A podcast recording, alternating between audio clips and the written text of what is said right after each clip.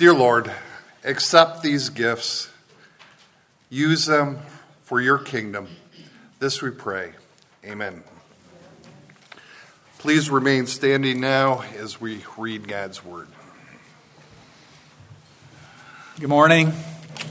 Welcome. And we are reading this morning from Psalm 34. Psalm 34, right about in the middle, middle of your Bible. If you have a Bible, just let it fall open right in the middle and look for Psalm 34. Hear God's word. I will bless the Lord at all times.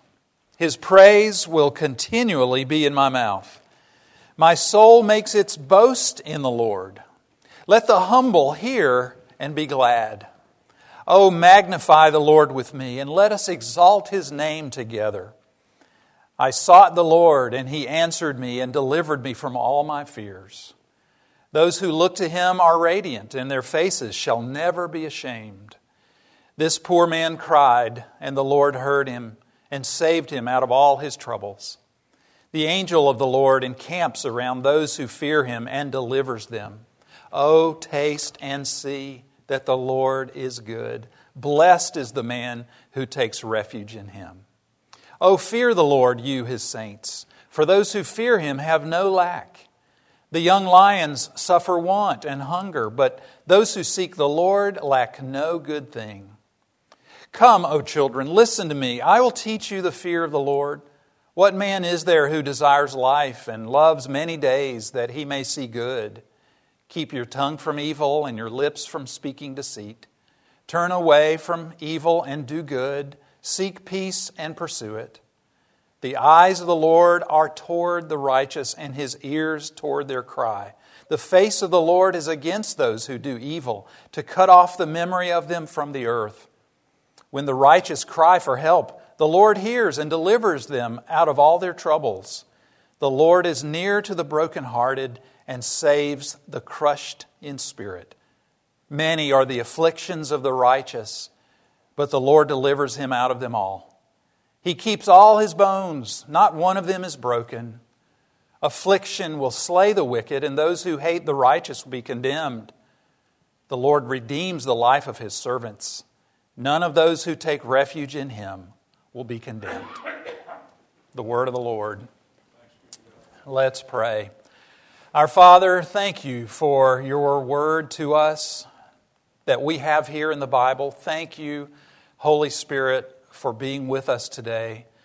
And our prayer is that you will shine the light of your illumining grace into our hearts. Help us, Lord. Help us to see what this passage says, not only about us and our condition and our need, but also about Jesus and the satisfaction of that need that we have in Him. And we pray this in Jesus' name. Amen. Please be seated. It's good to be back. I bring you greetings from our, uh, my church up in Orlando, Florida, University Presbyterian Church. And uh, for those of you whom I have not met, I would look forward to talking with you after the service and uh, hearing how you are doing and what brought you here to Christ the King. It's good to see this church growing and having an effect upon the community here at Vero Beach and around here. So today we're going to look at Psalm 34. You know, one of the hardest things to do when you are suffering is to believe that God is good.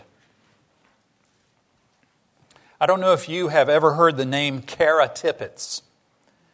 Uh, some of you might have run across that name before. Kara Tippett. Uh, she and her husband Jason moved to Colorado Springs a few years ago to plant a church. In fact, it's a, it was a PCA church, same denomination as Christ the King. And they lived in North Carolina, so they moved out to Colorado Springs to plant this church. And one morning, after they had been established there in their community, Kara was taking a shower and she felt a lump. She went to the doctor and she was diagnosed with stage four metastatic cancer. It spread into her uterus and then to the lymph system behind her heart and then into her pelvic area and then into her brain, and finally her skeletal system. But Kara Tippett lived with her cancer very, very well.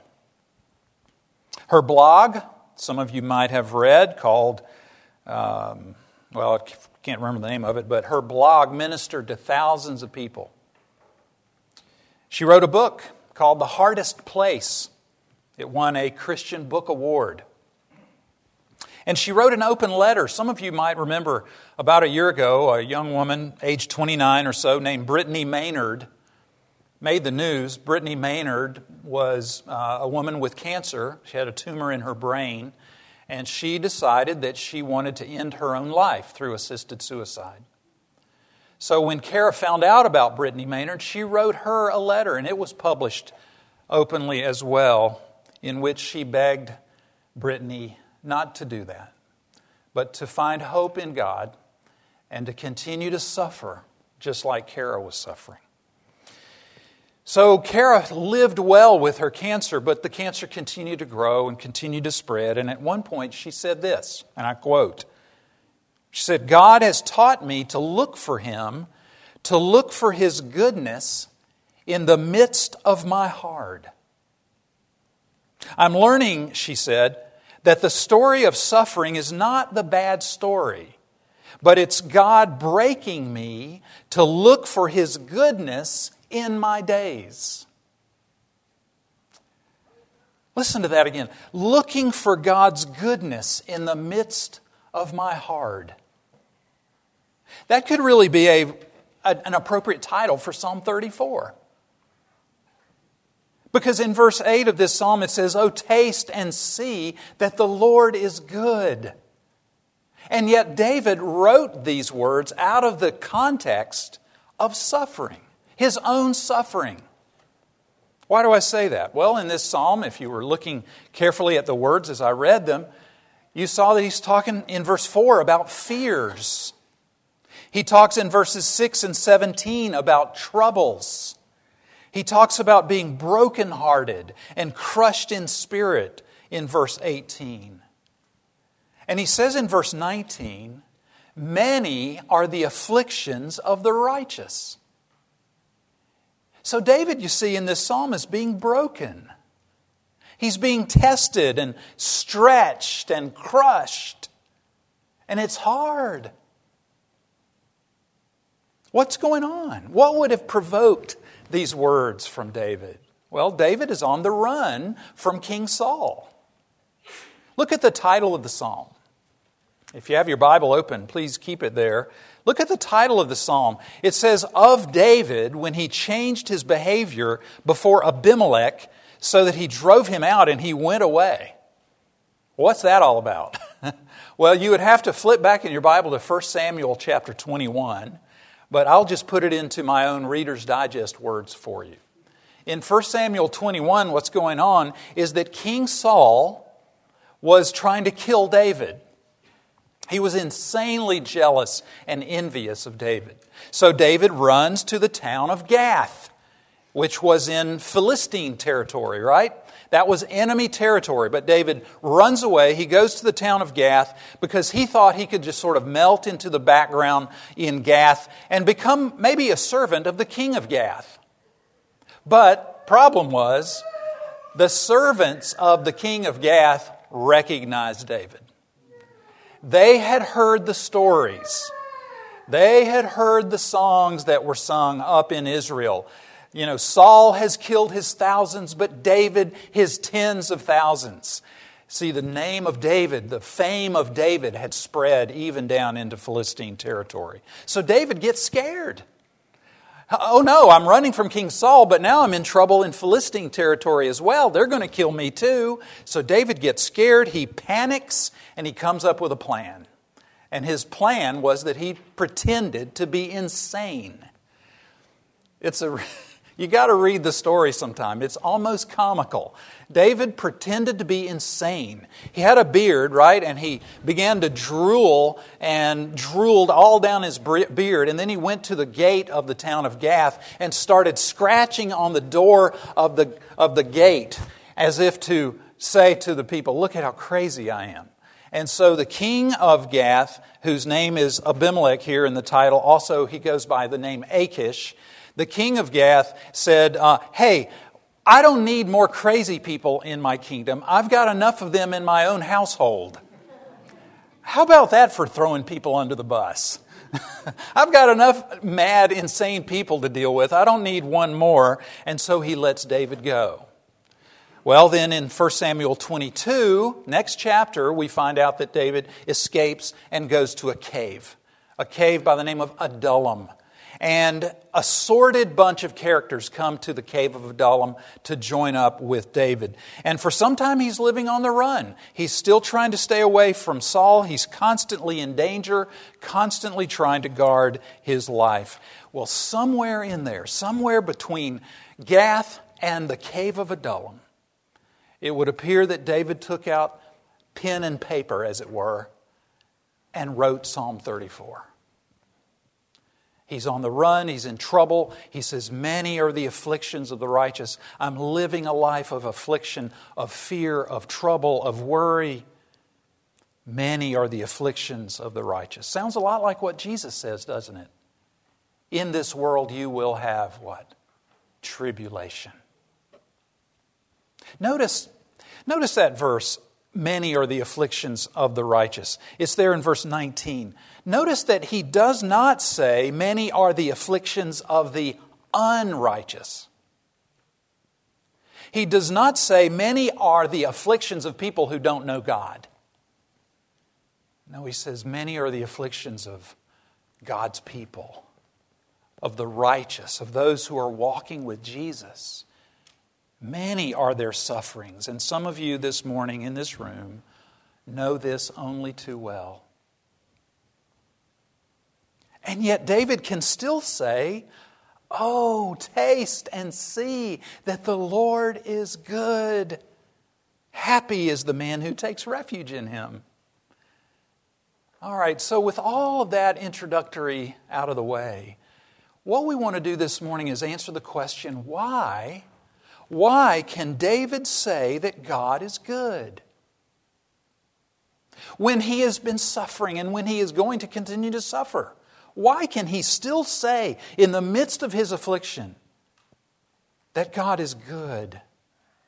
That's a great question, and it's especially an important question for those of you in this room this morning who are in a time of difficulty. How can the Bible convince you that even you can taste and see that the Lord is good? I'm going to answer that with three sentences. God is good because He is present in your sufferings, number one. He will deliver you out of your sufferings, number two. And finally, God will give justice to those who are causing your suffering. So let's break that down and let's go by one by one there. Why can David, why can you say that God is good? First of all, because God is present in your sufferings. It's all over this psalm. Verse 6 says that this poor man, and David's talking about himself, this poor man cried and the Lord heard him.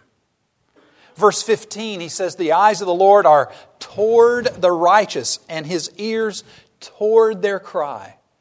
Verse 17 says, When the righteous cry for help, the Lord hears.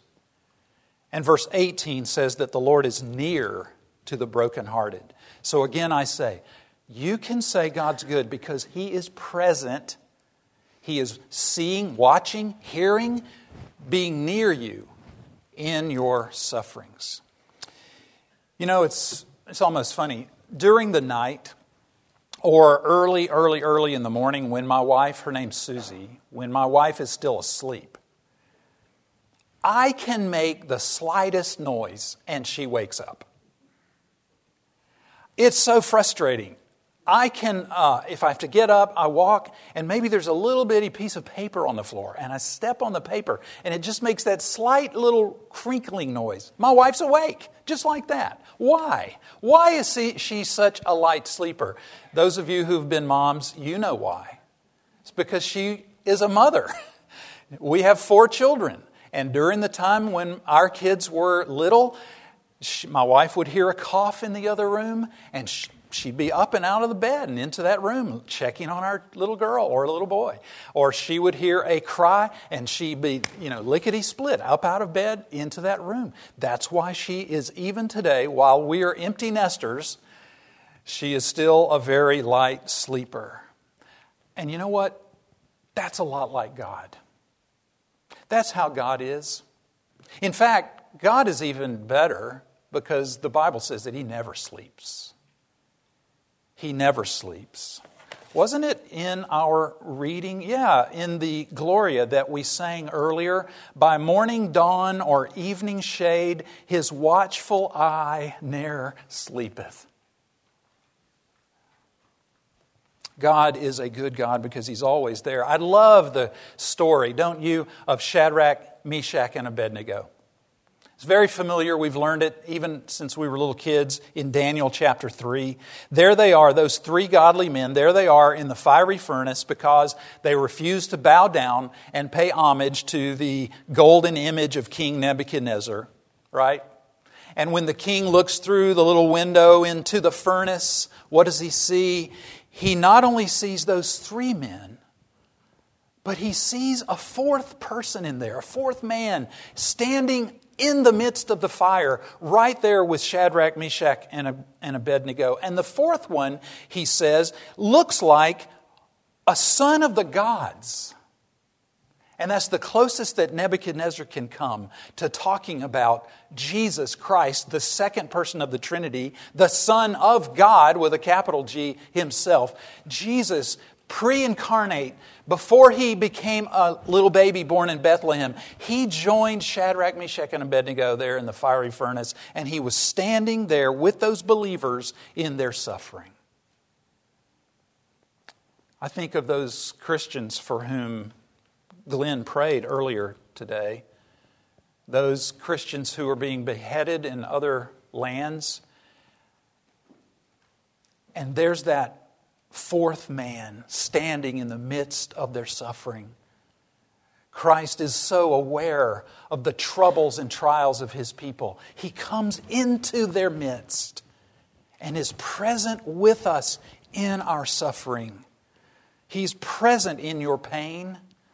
You know, I only know a few of you, but I know that this subject touches a nerve with many of you because some of you are suffering today, and I want you to know on the authority of God's Word that God is present in your pain. He feels it right along with you. He is walking beside you, standing with you in the fiery furnace, even as you suffer. The Lord, he says in this psalm, is near to the brokenhearted. If you could bear with me with this little simple analogy, when my son Michael was young, just learning how to ride a bike. You know, many of you moms and dads remember the day when you took off the training wheels and you were going to dare to see your little boy or your little girl ride that bike for the very first time. I ask you, did you just stand there and push him or her off as though, oh, just try your best? No. What did you do? You ran alongside that bike because you knew it was going to fall over. You knew that that little boy or girl was going to scrape his or her knee. And so you would not dare to let that happen. You were there right next to the bike, ready to catch it when it fell. And that's how I see God revealing His character to us in Psalm 34. He's present in our pain. He wouldn't dare let us suffer alone without His strengthening grace. God counts your tossings. Many of you toss at night, toss and turn. God counts your tossings. It says that in Psalm 56, verse 8. It says that He counts your tossings and puts your tears in a bottle. What a tender image of our God. It says in Hebrews 4:15 that Jesus is touched with the feeling of our infirmities. You can only touch someone who's close to you, right? Jesus is close to you, and he is touched with the feeling of your infirmities. So, the first thing we see in this psalm that proves to us that God is good is that he's present as we suffer. But the psalm goes on and gives us even better news. Not only is God present in our pain, and that's why He's good, but He delivers us out of our sufferings. He clearly says that in this psalm. The word delivers is in Psalm 34 four times. Maybe you caught it as I was reading the psalm. It says, God delivered me from all my fears. The angel of the Lord delivers them. The Lord delivers them out of all their troubles. The Lord delivers him out of them all, that is, their afflictions. It's the Hebrew word not sal. Not sal. It means to rescue or provide a way of escape or pull out or pluck. So, over and over again, the Bible is saying in Psalm 34 that God plucks us out of our sufferings. And He also uses the word saves. Two times in Psalm 34, verse 6 and verse 18. The Lord saved him out of all his troubles. He saves the crushed in spirit. All right, now here's where we're going to have to do some thinking. Because when you hear that, God delivers you from all your suffering, God saved me from my trouble, when you hear that, it almost sounds like David is promising us a problem free life. It, it, wouldn't that be a, a, very, a very superficial way of reading that? Oh, God delivers me from all my trouble. I, I, I'm going to be one of those who believe that if I just have enough faith, God will heal me and make me wealthy and prosperous all my life. Is that what this psalm is teaching? Some of you are also probably thinking, now, wait a minute. I'm a Christian. I've tried to follow after the Lord, and God hasn't delivered me from trouble. I've suffered a lot, you might be saying. My spirit has been crushed at times. I've lost people who were close to me. I've been unemployed, or I've had to endure loneliness, or rejection, or betrayal, or I've had cancer. I've had terrible things happen to me, you might be saying. So, what's the deal? Is God tricking me here? Is, is God lying to me? Is this just a, a fantasy, all this stuff about God delivering people? No, it's not a fantasy. Pay attention to the words. Here's where we need to really be honest with the Bible and, and, and consider the whole of biblical teaching. David does not say that God delivers you from pain. Does he say that anywhere in that psalm? It doesn't say that God delivers you from pain. Nor does David say that God spares you from fear and trouble.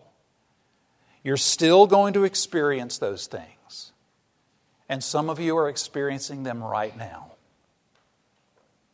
I'm sure that we have people this morning among us who are suffering physically or emotionally or relationally. You might even be suffering spiritually. You might feel very far away from the Lord. Some of you are suffering today. My goodness, the author of the Psalm suffered. David suffered. And, and so, how in the world could he say, you know, that, that life is easy, life is a bed of roses? It's, it wasn't. It wasn't for him, it wasn't for Jesus. Jesus experienced all those things. And so, it could not mean that if you just love God enough, your life will be free of suffering. The Bible does never, ever teach that. In fact, it says in Acts chapter 14, verse 22 through many tribulations we must enter the kingdom of God. You name almost any character in the Bible, and almost every one of them was a man or a woman of suffering, who knew trouble, who knew what tribulation was all about.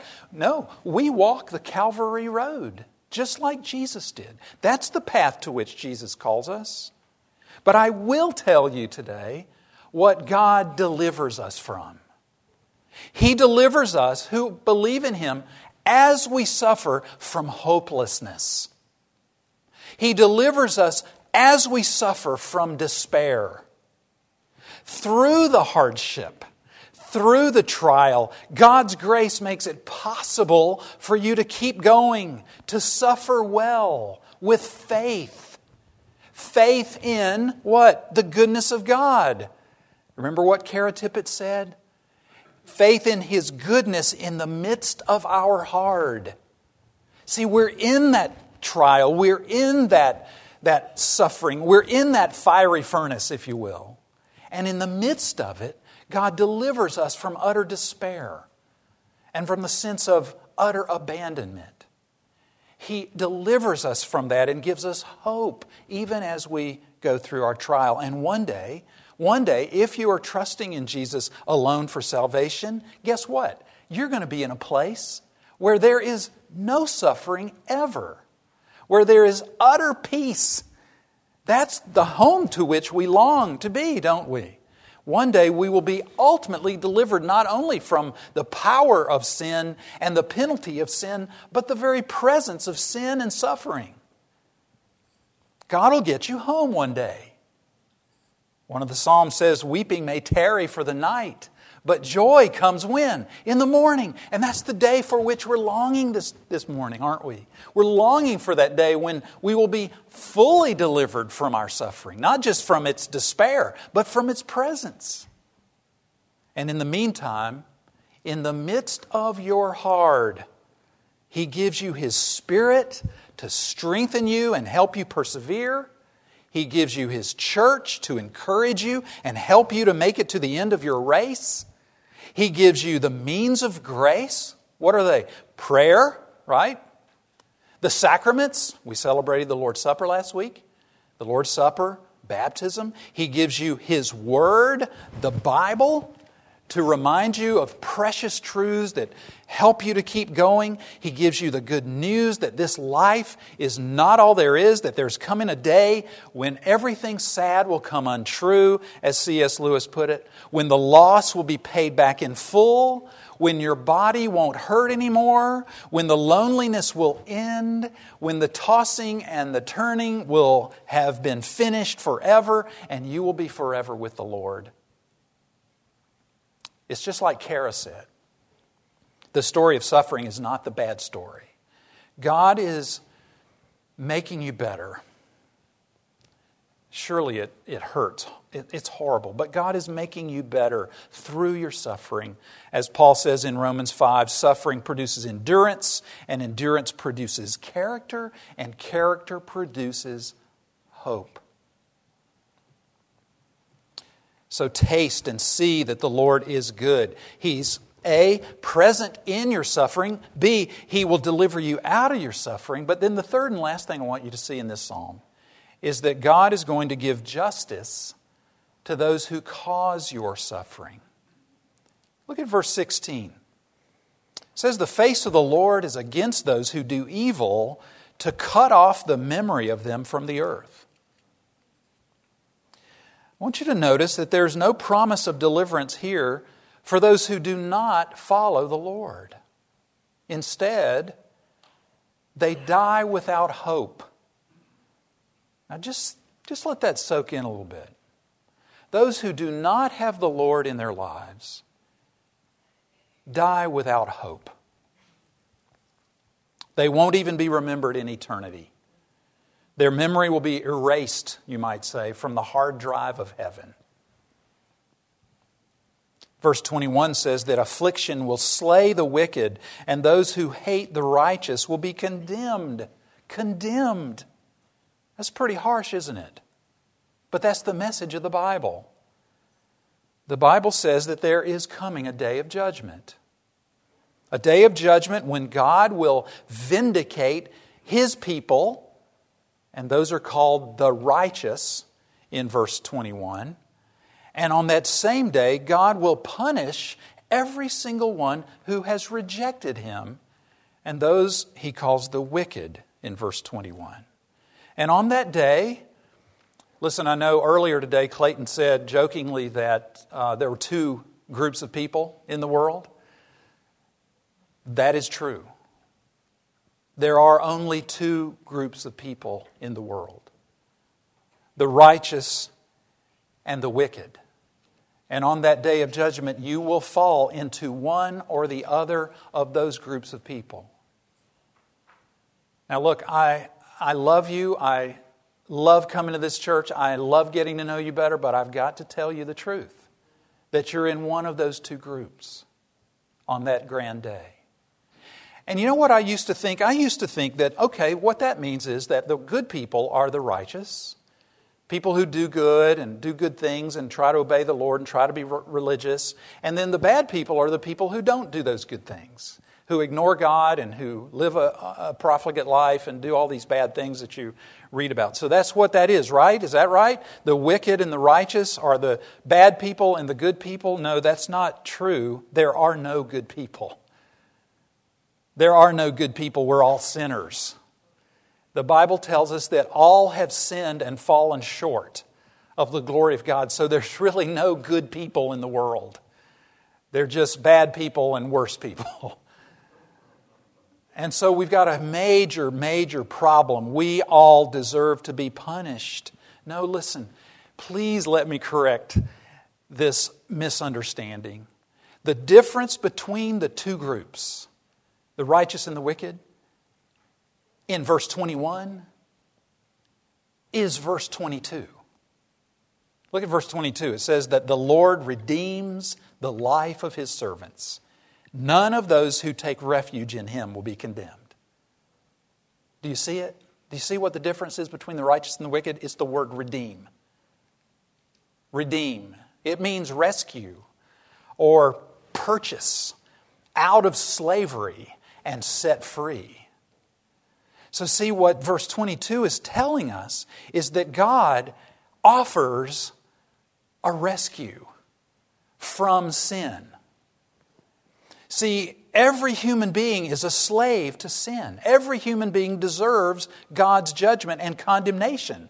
But God didn't want to just let us go that way. He sent His Son to redeem us. Jesus Christ came as the Redeemer or the Rescuer to live the life we're supposed to live, to die the death that we deserve to die. And if you will do two things, simple as pie, right? Two things. Turn away from your sinful, self reliant, and self righteous life and trust. See, they both start with T. Turn and trust. Trust that what Jesus did for you on the cross is everything that God expects to allow you to be with Him forever. If you will trust in what He did for you on the cross, that's what it means to take refuge in Him. It means to run to Jesus and say, I cannot save myself. I trust that what you did on the cross saves me. I trust that your righteousness is enough for me. My sin given to you, your righteousness given to me. I'm going to trust that. You know what will happen when you turn from sin and trust in Jesus? You move from the wicked group into the righteous group. And on the day of judgment, you will stand and you will hear God say, You are not condemned. Come enter the joy of your Lord. So, God, you see, will punish those who cause suffering. That gives us hope in a world that is frequently very evil, right? A world that is full of sin, full of injustice. One day, God's going to make all things right. One day, God's going to balance the scales. He's going to, he's going to execute justice for once and for all. And so we must persevere in this very unsteady world to continue to trust that God is going to do these things because He is good. So, what should be our response to Psalm 34? Well, two things I'll just leave with you, and these are good takeaways. You like takeaways? You like practical application? Let me, let me urge you to do two things in response to Psalm 34 bless God and trust God. Easy to remember. First, bless God. Isn't that what David does in verses 1 through 3? He says, I will bless the Lord at all times. Even, even here in the cave of Adullam, even here on the run, constantly in danger of my life, I will trust, or rather, I will bless the Lord at all times. His praise will continually be in my mouth. My soul makes its boast in the Lord. Let the humble hear and be glad. Oh, magnify the Lord with me and let us exalt his name together. Bless the Lord. What does it mean to bless someone? To bless someone means to speak good words about him or her. Well, to bless God means to speak good words about Him, both to Him and to others. To boast in Him means to be proud of God, to be glad that He is who He is and He has done the things that He has done in your life. And that's what David does in these first six verses. He says, My soul makes its boast in the Lord. I am proud of God, and I want you to know. This poor man cried, he said, and the Lord heard him and saved him out of his troubles. You know what David's basically doing? He's sharing his testimony. That's Christian speak for telling your story. When's the last time you told someone your story? Your story of what God has done in your life, how you used to be and how you are now. Who, who have you told that to recently? Have you told somebody your story? Well, let me give you a homework assignment, okay? Your homework assignment this week, maybe over lunch today, uh, maybe if you're among some of your friends this week, you can do this. Your homework is to take verse 4, look at verse 4 for a moment, and I want you to finish this sentence and tell this to somebody else. Verse 4 says, I sought the Lord, and he answered me and delivered me from. And I want you to fill in the blank. And tell that to somebody. Tell it to your child. Tell it to your, call up your mom or dad if you've got a living mother or father somewhere. Tell a friend, tell your neighbor. I sought the Lord and he answered me, and you know what he delivered me from? And fill in the blank. Okay? That's your, that's your assignment because that's how you bless the Lord by speaking good words about him. And you know what I think we find, and many of you would agree with this, I'm sure, that the bigger we make God, the smaller become a lot of our fears and problems. So let's make God big this week by blessing Him. And then the second response to Psalm 34 is to trust God. Trust Him. If He's good, if He is present in our suffering, if He's going to deliver us from it, and if He's going to vindicate us one day, then we can trust Him in the present. I love verse 7, and sometimes I wonder if we live in light of verse 7 enough. It says, The angel of the Lord encamps around those who fear him and delivers them. The angel of, can it be that angels are actually around us at all times and we're not even aware of it, protecting us from things, delivering us from things that would have happened otherwise? Verse 7 reminds me of that story in 2 Kings 6. I don't know if you remember this, but it has to do with the prophet Elisha. He had a servant named Gehazi.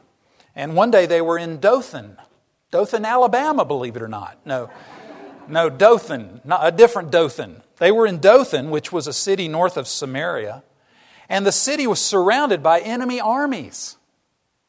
But Elisha said to his servant, Don't be afraid, because his servant was just really, really nervous. Don't be afraid, for those who are with us are more than those who are with them.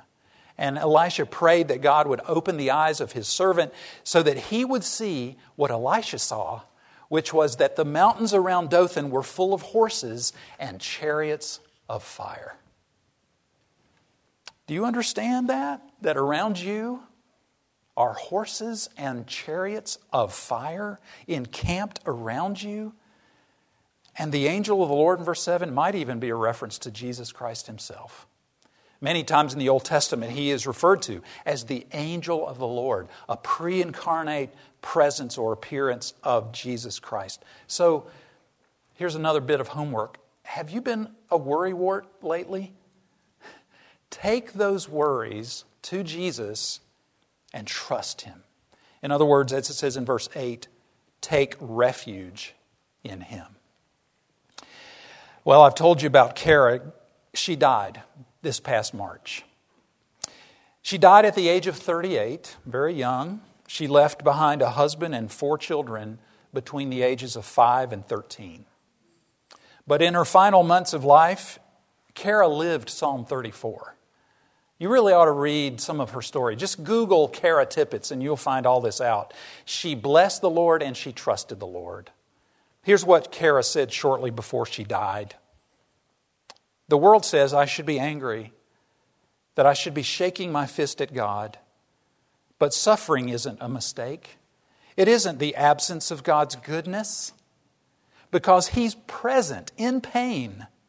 I know I've got cancer. I know I'm going to die of it. But I also know that I have today, and in this today, I get to live well. Oh, taste and see that the Lord is good. Blessed is the man, blessed is the woman, blessed is the boy or girl who takes refuge in him. Amen. Let's pray. Father, often we do not understand why you call us to suffer, but we see in your word that since Jesus suffered, we who follow him will suffer too. So thank you, Lord, that you're present in the pain. Thank you that you deliver us from hopelessness and use our suffering to strengthen us and make us better. And thank you for the day that is coming when all wrongs will be made right, your people will be vindicated, and sorrow and evil and fear and sin and death will not even be remembered. Lord, would you help us by your Spirit to bless you at all times, to trust in your goodness, even when we don't understand it? And to turn away from evil and do good. We pray this in Jesus' name. Amen. Let's respond.